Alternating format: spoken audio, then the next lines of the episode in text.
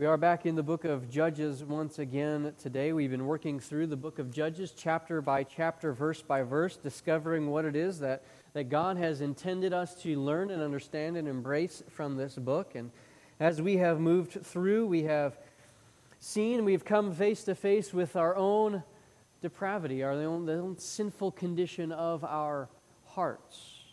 That's what the author of the book of Judges wants us to see is that this is what happens. This is what happens to society. This is what happens to our own lives when we live a life that is in rejection of the King of Kings. And as we continue to move through, we continue to see that as we find a series of negotiations that occur in our text today. We are going to be in the, in the end of Judges chapter 10, and I'm just going to warn you right now this may be a long sermon that today as we seek to try to get all the way through the end of chapter 12. I do so only because that this story is presented as a, as a unit, as a whole, and so we want to we wanna catch the, the big arc of what is happening, the, the story arc as, as it develops. We want to see the whole thing as it unfolds, and so we want to catch the whole life of Jephthah and the cycle as it continues on. As we have moved through this book, we have seen the increasing Canaanization of the people of Israel. The judges continue to get worse and worse as they move through the book. And we see the continued downfall of the people. Let's pick things up in Judges chapter 10, verse 17. Well, before I do that, let me just set the stage a little bit more. What we're going to see today is a series of negotiations. In many ways, all of life is based on our ability to negotiate, though that may be a little bit less true today than it once was. We, we expect our government to negotiate trade deals, peace treaties, etc. Our, our local governments might negotiate with businesses, nonprofits, etc., for various matters. Just not too long ago, Amazon was opening up a, a second headquarters, and they were negotiating with a bunch of cities to find where they would have the best location for them. Businesses negotiate with employees, employees negotiate with businesses, individuals negotiate with each other on the sale of perhaps things like used vehicles or other goods. You just go on Facebook Marketplace, and there's just about everything there is negotiated as far as the final purchase price. Sometimes we even use the phrase, we are negotiating our way through life. It's an expression that refers to the idea that you're just doing the best you can to make it through life in the best way possible. On its own, negotiations aren't sinful. Many characters in the scriptures negotiated, including Abraham himself and with, with God himself. Problems arise, however, when we negotiate for the wrong things, or we, even if we negotiate the right things for the wrong reasons, or even if we, if you want to give a good thing, if you want a good thing for a good reason, but you're willing to give up something you shouldn't in order to get it. Our passage today is full of negotiations. But as the author of Judges presents them to us, these are the actions of men who have abandoned their king and, result, are left drifting and grasping at things beyond their reach. God is still gracious in the midst of all of these things. He is not presented as, as taking a, so much of an active role as he took in previous judge cycles. But here we have the actions of men, but in God's graciousness depends not on their efforts, but rather on God's graciousness in the midst of all these things. But we find Jephthah making negotiations without godly motivations. And as we see, negotiations made without godly motivations will always end in disaster. It may not be in this life, but we will have to give an account, and in that day there will be no negotiating our way out of anything. Recall that as we, we are coming out of a section where Israel has sought to get God to free her from the Ammonites. God tells essentially tells the Israelites to, to go fly a kite, essentially. They say, Oh, yes, please save us. But God says, No, I, I've saved you so many times before. I'm not going to save you anymore.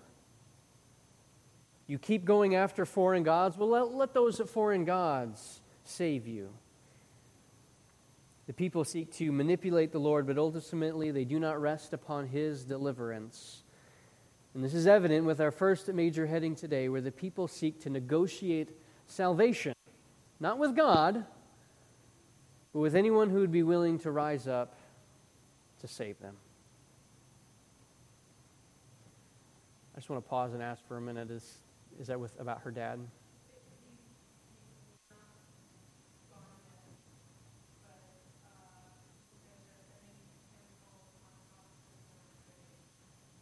Okay. I'm just going to pause for a moment and just pray for, for Angie, for her dad. Um, of course, Angie's dad has been in declining health for, for a while now. Um, so we want to pray for her right now.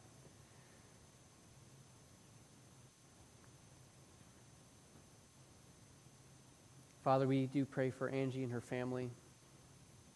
Lord, though it's though we knew that his, his health was declining, we, we just do, it's never easy, Lord, to lose those that we love. Lord, I just do pray for them now. I pray for Dennis that he would finish well. I pray for Debbie. Lord, I just pray that you would strengthen her as she stands by her husband's side as he as his life draws to an end.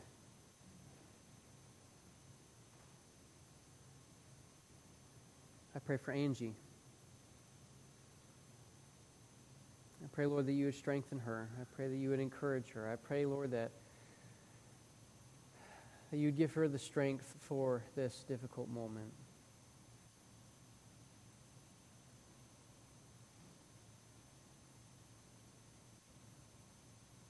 Lord, I thank you for the testimony of faith in Jesus Christ that her dad does possess and expresses. I thank you that we know that because of his belief in Jesus Christ, that he will be with you, that there's no fear of death that needs to happen, but there is still loss. So, though we grieve as those, not as those who do not have hope, we grieve as those who do have hope, Lord, we still grieve. And I do pray for Angie and her whole family.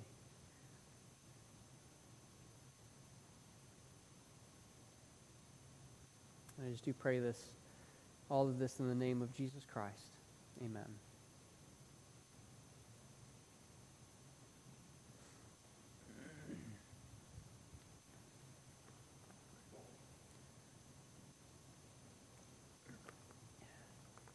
Let's pick things up in Judges chapter 10. The end of chapter 10, again, after the Israelites have sought to negotiate with God and failed, they seek to negotiate with people from amongst their own countrymen. Negotiating salvation, chapter 10, verse 17. Then the Ammonites were called to arms and they encamped in Gilead, and the people of Israel came together and they encamped at Mizpah. And the people, the leaders of Gilead, said to one another, Who is the man who will begin to fight against the Ammonites? He shall be head over the inhabitants of Gilead. Here we see the people offering kingship to anyone who would lead them and save them from their peril. And how many times have we seen this play out in history? People become desperate, and so desperate they're, they're willing to go after any leader who seems to be able to offer to them freedom or relief that they desire. Not only can nations do this in their moment of distress, and, and oftentimes this ends in disaster when the leader that they, that they select, that they choose, ends up being someone who is, is wicked and it ends in their own ruin. But this can even occur even amongst things like, like churches when selecting a pastor. Churches can be looking for a charismatic leader, and I don't mean theologically charismatic, but just his personality, rather than a godly man who displays a high degree of moral character. God knew that there would come a time when Israel would seek out a king. In fact, he even made provision in his law for what that king would look like. And it was not just to be anyone who, would, who could deliver the people. It's not just whoever would be able to raise up and lead a military campaign. No, it had to be someone who would acknowledge the Lord and obey his word. Look at Deuteronomy chapter 17, verses 18 through 20, that gives the instructions for how Israel was to think about a king. This is referring to that king. When he sits on the throne of his kingdom, he shall write for himself in a book a copy of this law approved by the Levitical priests. And it shall be with him, and he shall read it in all the days of his life, that he may learn to fear the Lord his God by keeping all the words of this law and these statutes and doing them. That his heart may not be lifted up above his brothers and that he may not turn aside from the commandment, either to the right hand or to the left, so that he may continue long in his kingdom, he and his children in Israel. This is what the king was to do.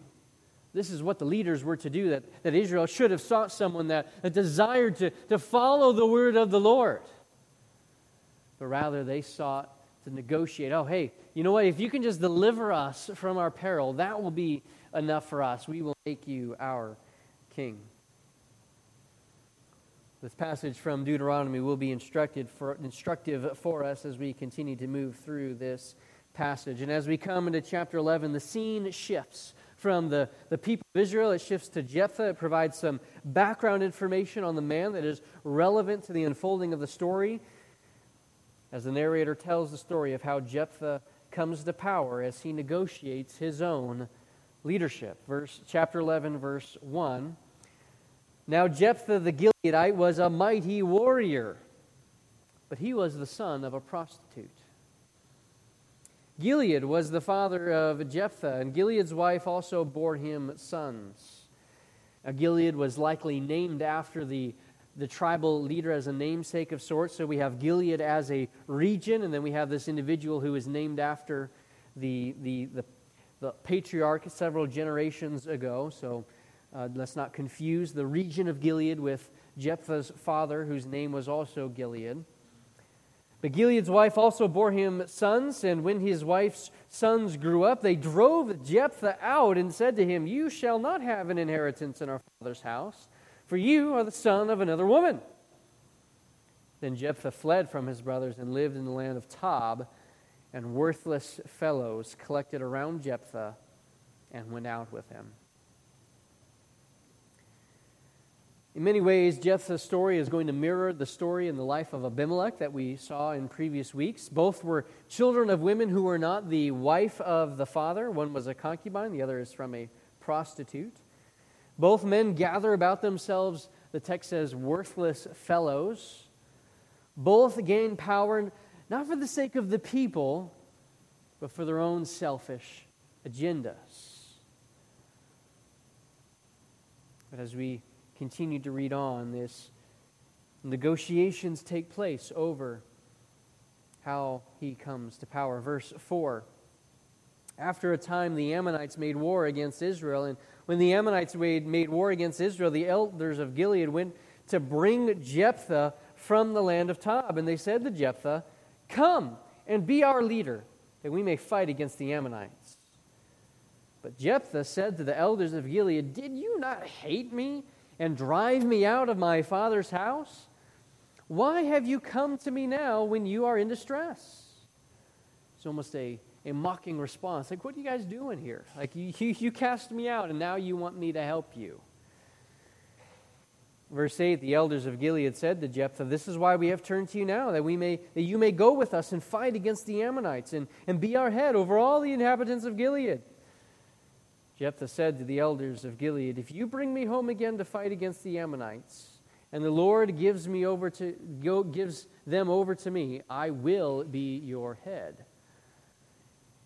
And the elders of Gilead said to Jephthah, The Lord be a witness between us, if we do not do as you say. So Jephthah went with the elders of Gilead, and the people made him head and leader over them. And Jephthah spoke all his words before the Lord at Mizpah.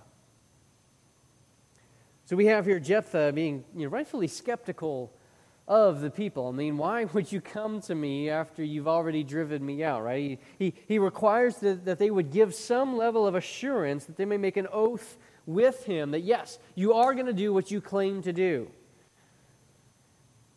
Here we see them even invoking the name of the Lord. The Lord will be a witness here. You know, as we move through this and notice the details of this text, there's very little of the direct acts of the work of God in the midst of this. And for the most part, his name is invoked as a witness, as a, as a passive observer of the events that are unfolding. But his active work is limited in this passage. And that, that speaks to the, the human element in the midst of this. As these, these individuals, they're trying to negotiate their way through life, they're trying to figure things out, but they're not coming before the Lord and seeking his guidance. They're trying to work it out amongst themselves. And God is called merely to be a witness. Rather than submit to the Lord as king, they use his name to accomplish their own agendas. We do this, do, do we not? We, there, there's, there's phrases I, people use trying to make a promise. They'll say something like, Oh, yes, I, I swear to God, right? We need to be very careful with how we do those things. If we're not going to seek the Lord and His guidance in the midst of things, and yet we're going to invoke His name to give assurances of our promises, we need to be very careful with how we approach those things. Well, Jephthah assumes commands. And his first act seems to be he, he gets on the hotline with the king of Ammon in order to negotiate a peace settlement. That is first order of business. And so we have what unfolds before us. Then Jephthah sent messengers to the king of the Ammonites and said, This is verse 12, What do you have against me that you may come to fight against my land? And the king of the Ammonites answered the messengers of Jephthah, Because Israel, on coming up from Egypt, took away my land from the Arnon to the Jabbok to the Jordan. Now, therefore, restore it peaceably. Well, it seems as though Ammon is trying to correct a wrong here. He's like, hey, you took our land, and now it's time for you to give it back. That's our land. The trouble is, it was never actually theirs. As Jephthah, he's about to demonstrate, and it's actually corroborated by some historical and archaeological evidence that we have. Ammon never possessed this land. They are making a false claim upon that land claiming that it once was theirs. Now, for the sake of time, I'm not going to read all of the events that follows because it's, there's a lengthy passage here. Verses 14 through 28. I encourage you at some time in your own, you can read through that passage on your own. However, there are certain observations that I would like to make from this text as Jephthah. What follows is him giving a defense for why Ammon ought not to be doing this thing. And by all accounts, Jephthah deserves credit here. Jephthah does a, a masterful job of crafting an argument for why Ammon should leave Israel alone. And we see as he unfolds his argument that he really knows his history. He knows his history. He knows what has actually transpired in the past. He knows the details about the geopolitical landscape of the day of when uh, that Ammon is making reference to. And he makes several arguments in the midst of this. First, I want us to, to pay attention as you do read through this. Make sure you are able to make a distinction between the people of the Ammonites and the people of the Amorites. Right? Those are two different people groups. If you're not careful and you're just reading quickly, you can get them mixed up. I know because I did that myself the first time I read this. I was confused because I was not paying a close enough attention to that detail. But Jephthah's argument, he makes a historical argument. First, he says that land wasn't yours. It didn't belong to the Ammonites, it belonged to the Amorites. Second, he makes a theological argument. The Am- we tried to pass peaceably through the land. The Amorites came up in war against us, and we defeated them in war, and therefore the Lord gave us that land. God gave us this land. Who are you to try to take it from us? He makes a chronological argument. If this land was yours, then why have you not tried to take it back in all these 300 years. Uh, you've had the opportunity for 300 years to try to lay claim to this, and you've not done so. Evidence that it is not actually your land. And he concludes his argument by once again invoking the name of the Lord to serve as a judge and a witness between them. By all accounts, this is a well crafted and a well done defense by Jephthah as he engages with the king of Ammon. In fact, it is so well done that as we're about to see in a moment, it's actually going to serve as a stark contrast to what is absent as we come to the climax of the story in a few verses. For all his efforts, however, it was ineffective to get the king of Ammon to back down, and war was looming. And so now we see Jephthah move from seeking to negotiate peace to negotiate victory, not with Ammon, but with the Lord. Let's pick things up in verse 29. Judges 12, verse 29. This next section contains the only two mentions of God's direct involvement in an active rather than passive way. And even so, it's almost in passing, as if it doesn't seem to be central to the story. But verse 29, we see Then the Spirit of the Lord was upon Jephthah, and he passed through Gilead and Manasseh, and he passed on to Mizpah of Gilead. And from Mizpah of Gilead, he passed on to the Ammonites. We aren't told specifically in this verse why it is that he's passing through these regions, but the last time we saw something similar to this was the life of Gideon, when Gideon was clothed with the Spirit of God and he passed through the regions. The purpose of that was to rally the troops. Hey, we're going out to war. We need to, to gather ourselves together for this battle. And so it seems best to understand that such is the same thing happening here. It's not clear if Jephthah was even aware of the Spirit's involvement here, but the Spirit was involved in calling out the people to go before the Ammonites in war. But even though, even though Jephthah has invoked the name of the Lord, even though he is clothed with the, with the Spirit of God here in our text, he still does not seem to be confident of victory. And so, being the negotiator that he is, he has negotiated his leadership over Israel. He has negotiated, sought to negotiate a peace treaty with the Ammonites, and that failed. Now he's going to continue his negotiating patterns. This time it is with the Lord. Verse 30. Jephthah made a vow to the Lord and said, If you will give the Ammonites into my hand, then whatever comes out from the doors of my house to meet me when I return in peace from the Ammonites shall be the Lord's, and I will offer it up for a burnt offering. So Jephthah crossed over to the Ammonites to fight against them, and the Lord gave them into his hand. And he struck them from Ar Eor to the neighborhood of Minnith, 12 cities, and as far as Abel Keramim uh, with a great blow. So the Ammonites were subdued before the people of Israel. Jephthah makes this vow, this promise to the Lord Lord, if you will do this for me, then I will do this for you. There's no response recorded from the Lord, but the offer is made. Whatever comes out of my house, I will sacrifice.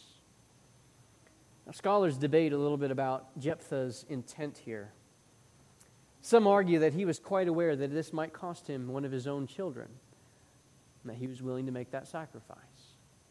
After all, the Canaanization of the judges continues. Others argue that perhaps he was not thinking of his children, but in those days, the, the, the farm animals that were owned by the people at that time would even live within the courtyard of the house. And so as you, as you come home and as you make noise, as you're coming up the lane or whatever, the, the, the animals might come out to greet you. So, whatever animal, maybe that was a cow, maybe that was a sheep or a goat or a chicken or whatever farm animal would come out, he would sacrifice that to the Lord. Seeking to negotiate with God. Sometimes we can, we can do this, can't we? There's something that we want, and we're so desperate for it that, that we're willing to overpromise or to overpay in order to get it only to wish that we hadn't made that promise on the back end. We end up with buyer's remorse in a way. I don't know if any of you have attempted to negotiate something with God. I know for my part that I have. I have tried to do that. God, if you will do such and such for me, then I will do this and that for you. I remember this is a little bit of a perhaps a trite example, but I remember early in my uh, Bible college days, I was faced with a test that I did not study sufficiently for, trying to negotiate with God, Lord, if you will help me on this test, then I will. And I, I don't know exactly what it was that I promised the Lord I would do, but I made that promise even though I hadn't studied, I still valued the things that good grades brought into my life. And so I was willing to offer something to the Lord, Lord, please, and trying to make that negotiation. Other times, there might be something else that we want so badly that we're willing to to make a promise. Lord, if you'll just get me this job, or if you'll just bring this other blessing into my life, or if you'll just take this unpleasant thing out of my life, then, then I will do something for you. I promise I'll be in church. I promise I'll, I'll read your word every day. I promise I'll, I'll pray to you every single day. We try to negotiate with God. What does this betray? Do we trust God enough to allow Him to work by His divine providence, everything together for our good and His glory? Are we willing to receive the consequences, even of our own actions, from His hands, knowing that it is through these painful consequences at times that God teaches us and instructs us? If we are his children, God has promised that he will only bring good things into our lives. Now, there are things that don't feel pleasant. So, how do we reconcile this together? God's word teaches us that God works all things together for good to those who love him. So, even though there are things that we go through in this life that are challenging and even painful at times, do we trust that God is doing exactly what He said He would do in working things together for our good and His glory.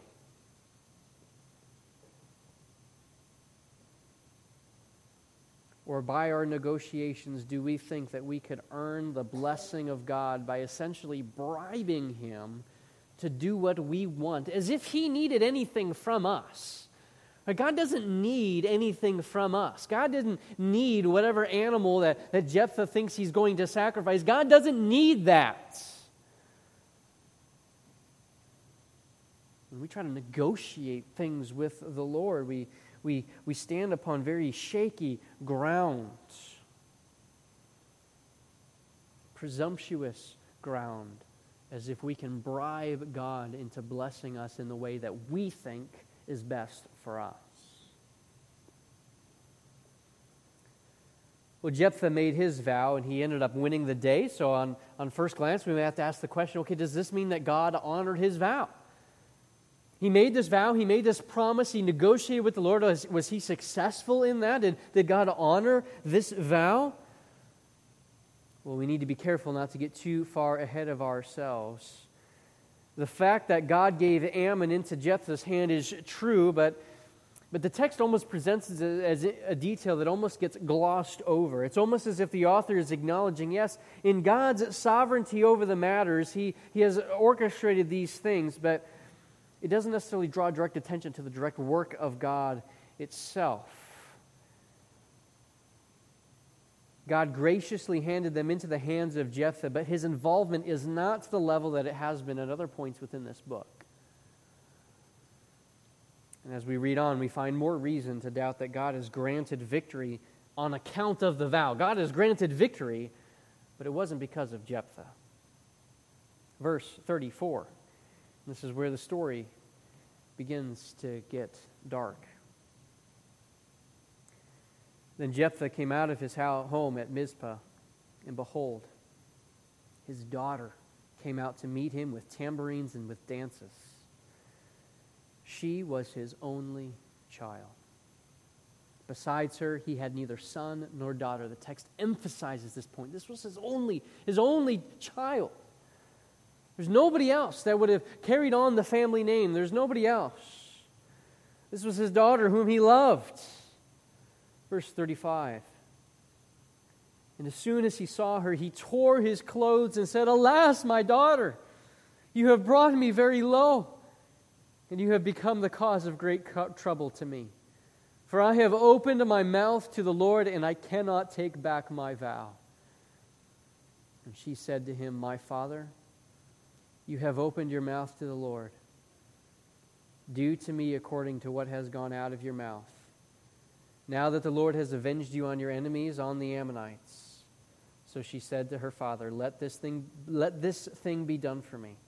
Leave me alone two months, that I may go up and down and on the mountains and weep for my virginity, I and my companions. And so he said, Go. Then he sent her away for two months, and she departed, her and her companions, and wept for her virginity on the mountains. And at the end of two months, she returned to her father who did with her according to his vow that he had made. She had never known any man, and it became a custom in Israel that the daughters of Israel went year by year to lament the daughter of Jephthah the Gileadite four days in the year.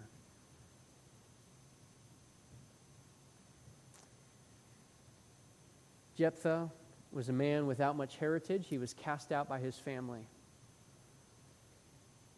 Now, because of his rash promise, there will be no family line continuing on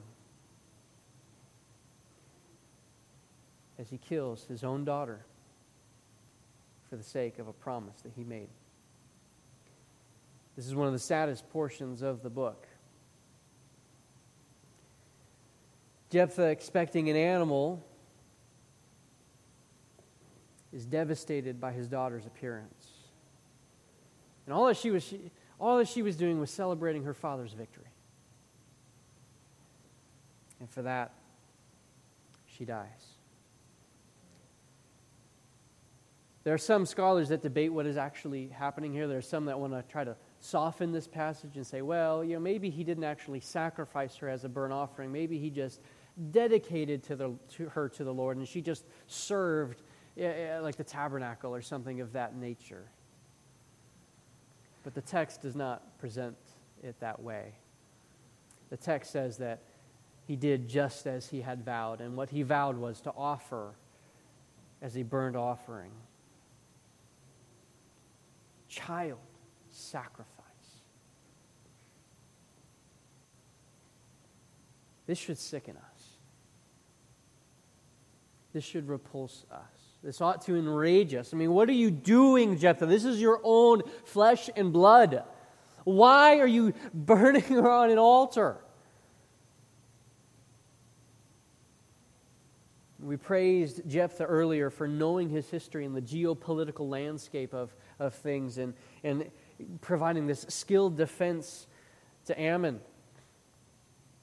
But when it comes to this matter, he fails because he fails to know the Word of God.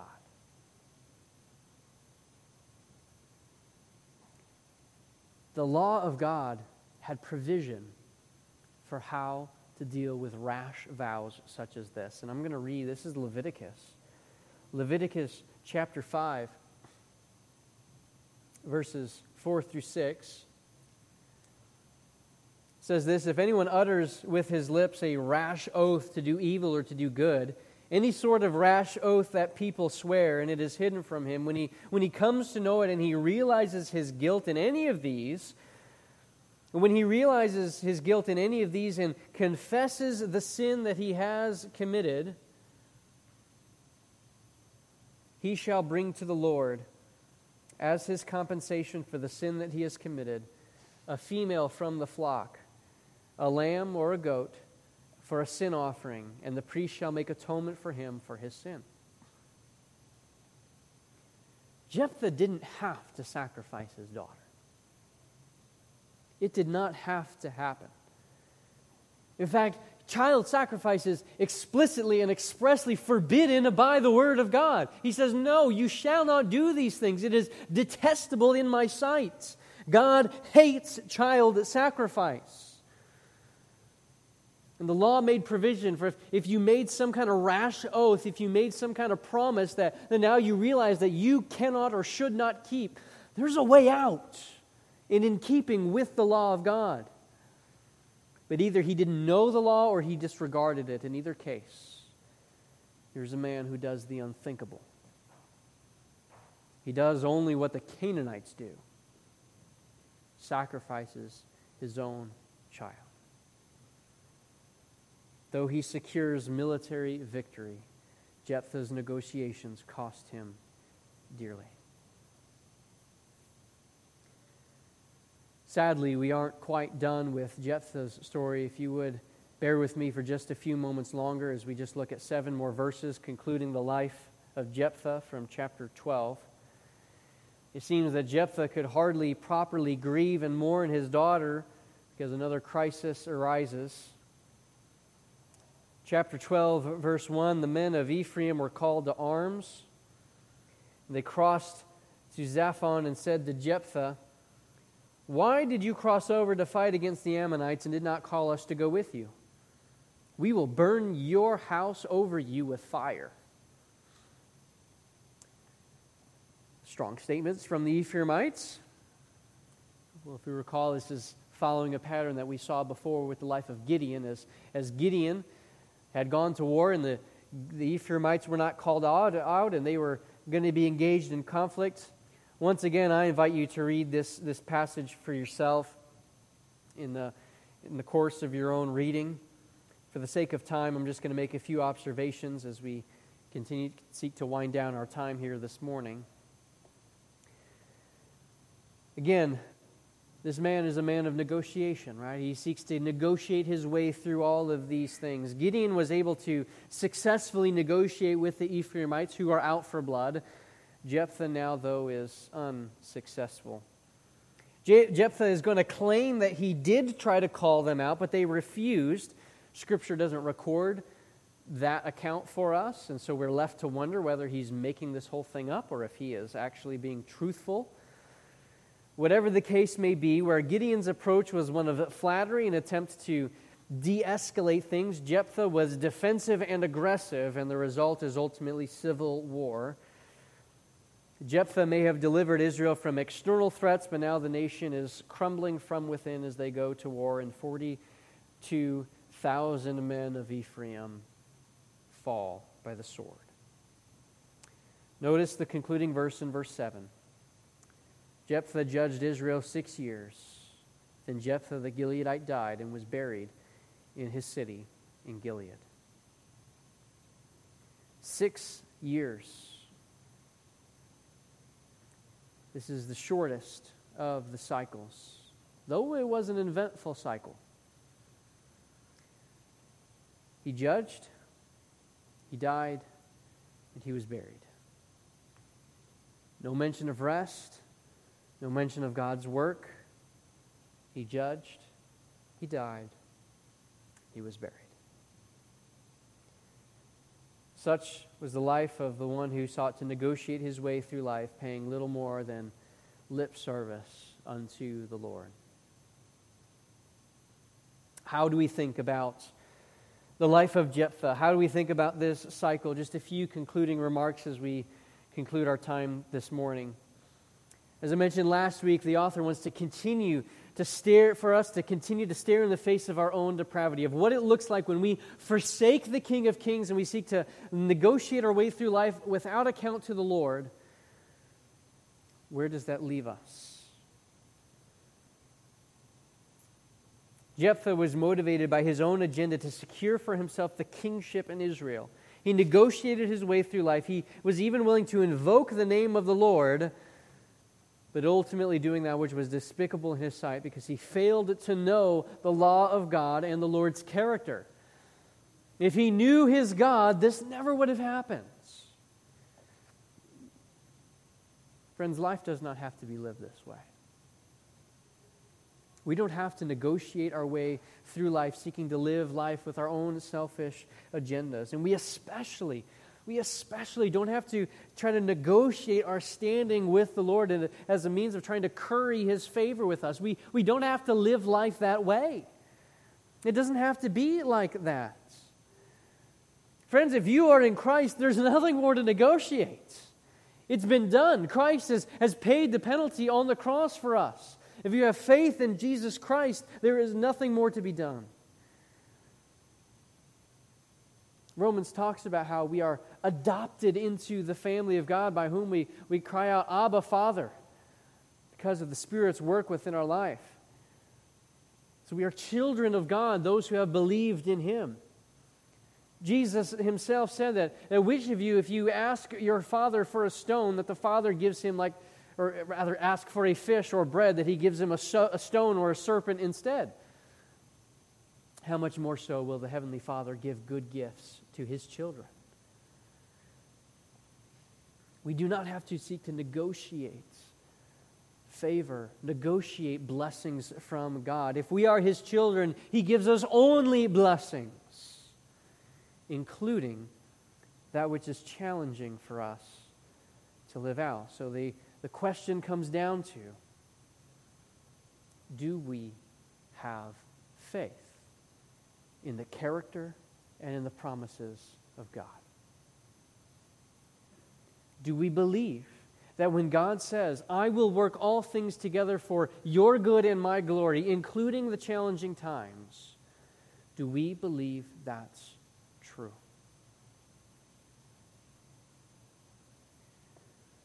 There is therefore now no condemnation to those in Christ. To, who, to him, in him we have received the spirit of adoption by whom we cry out, Abba, Father. If God is for us, who can be against us? When we see that we can step forward in faith knowing that whatever comes, all of this is a gift from His sovereign hand, and He works all things together for our good in His glory. And so we are called to rest in Him today. Let's pray.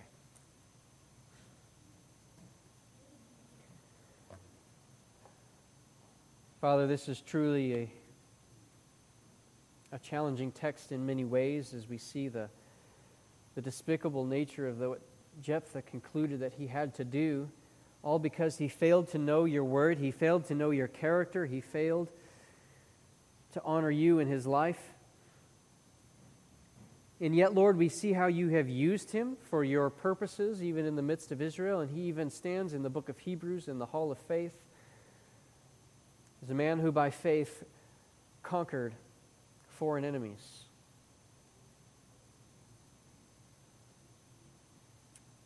Father, I pray that we would be a people of faith. I pray, Lord, that we would trust you, that as your children, that we would know that we don't have to negotiate our way through life, that we don't have to try to earn or, or curry favor with you by offering up some, some platitudes or some, some bribery trying to get you to act to bless us. Lord, you only bless us, even if that blessing comes in the form of discipline, even if that blessing comes in the form of hardship and trial and tribulation because it is through those things that you shape our character. Give us the faith to trust you that that is true. Give us the confidence that, that we can be resting in you. Bolster our faith today.